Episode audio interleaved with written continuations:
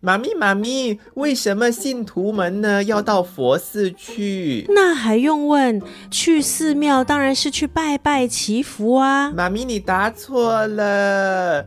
日本和有这么一家古寺庙，就推出了一条龙服务，来帮信徒找他们的另一半。一条龙服务？对呀，从安排相亲。